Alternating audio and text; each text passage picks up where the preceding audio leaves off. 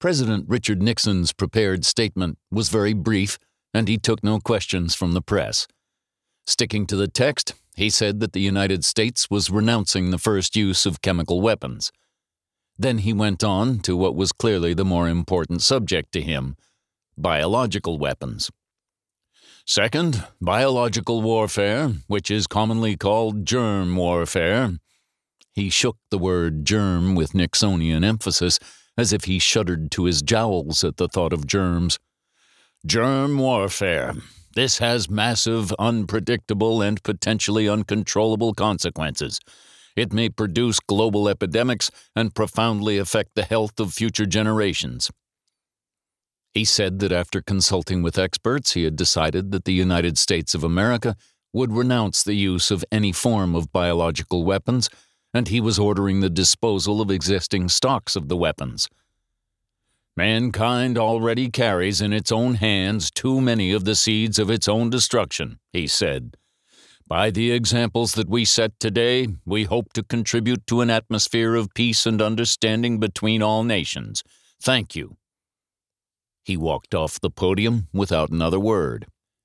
The next day, in an analysis of what Nixon gave up, the New York Times noted rather skeptically that the president was repudiating only a few horrible and probably unusable weapons in the American arsenal to gain possible advantages of security for the nation and prestige for himself. Informed sources said that the chemical weapons given up by Nixon were expensive and unreliable. As for biological weapons, experts said that the United States would have been unable to use them. In the first place, the germs and toxins, the dead but poisonous products of bacteria, stockpiled in refrigerated igloos at the Pine Bluff Arsenal in Arkansas, have never been tested. It is not clear what effect they would have on enemy forces or population. Of course, the experts had it wrong. Either that, or they lied to the Times. Nevertheless, their position prevailed. The idea that bioweapons were never fully tested, were never made to work, or are unusable is a myth that persists to this day. The existence of the Johnston Atoll field trials was not reported publicly and is unknown to most civilian scientists. The trials, which went on steadily from 1964 to 1969, were successful far beyond the expectations of even the scientists involved. The results were clear. Biological weapons are strategic weapons that can be used to destroy an army or a city or a nation.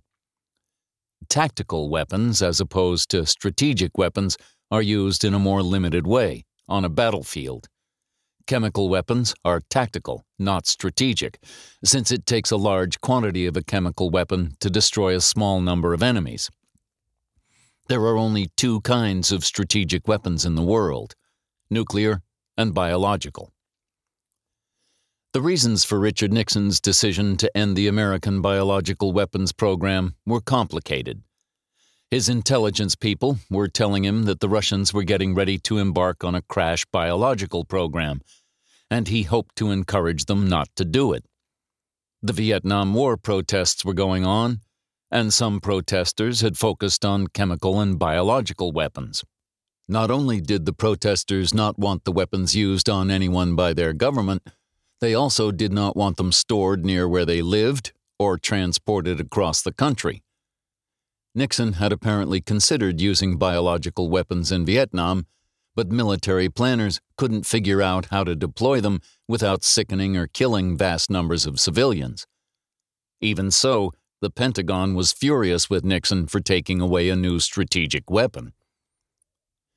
The success of the Pacific trials was also a factor in Nixon's decision, for the trials had surprised everyone. The problem with bioweapons was not that they didn't work, it was that they worked too well. They were remarkably powerful.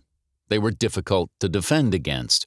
They were easy and cheap to make, and while they depended on weather for their effectiveness, they were a good or even superior alternative to nuclear weapons especially for countries that could not afford nuclear weapons.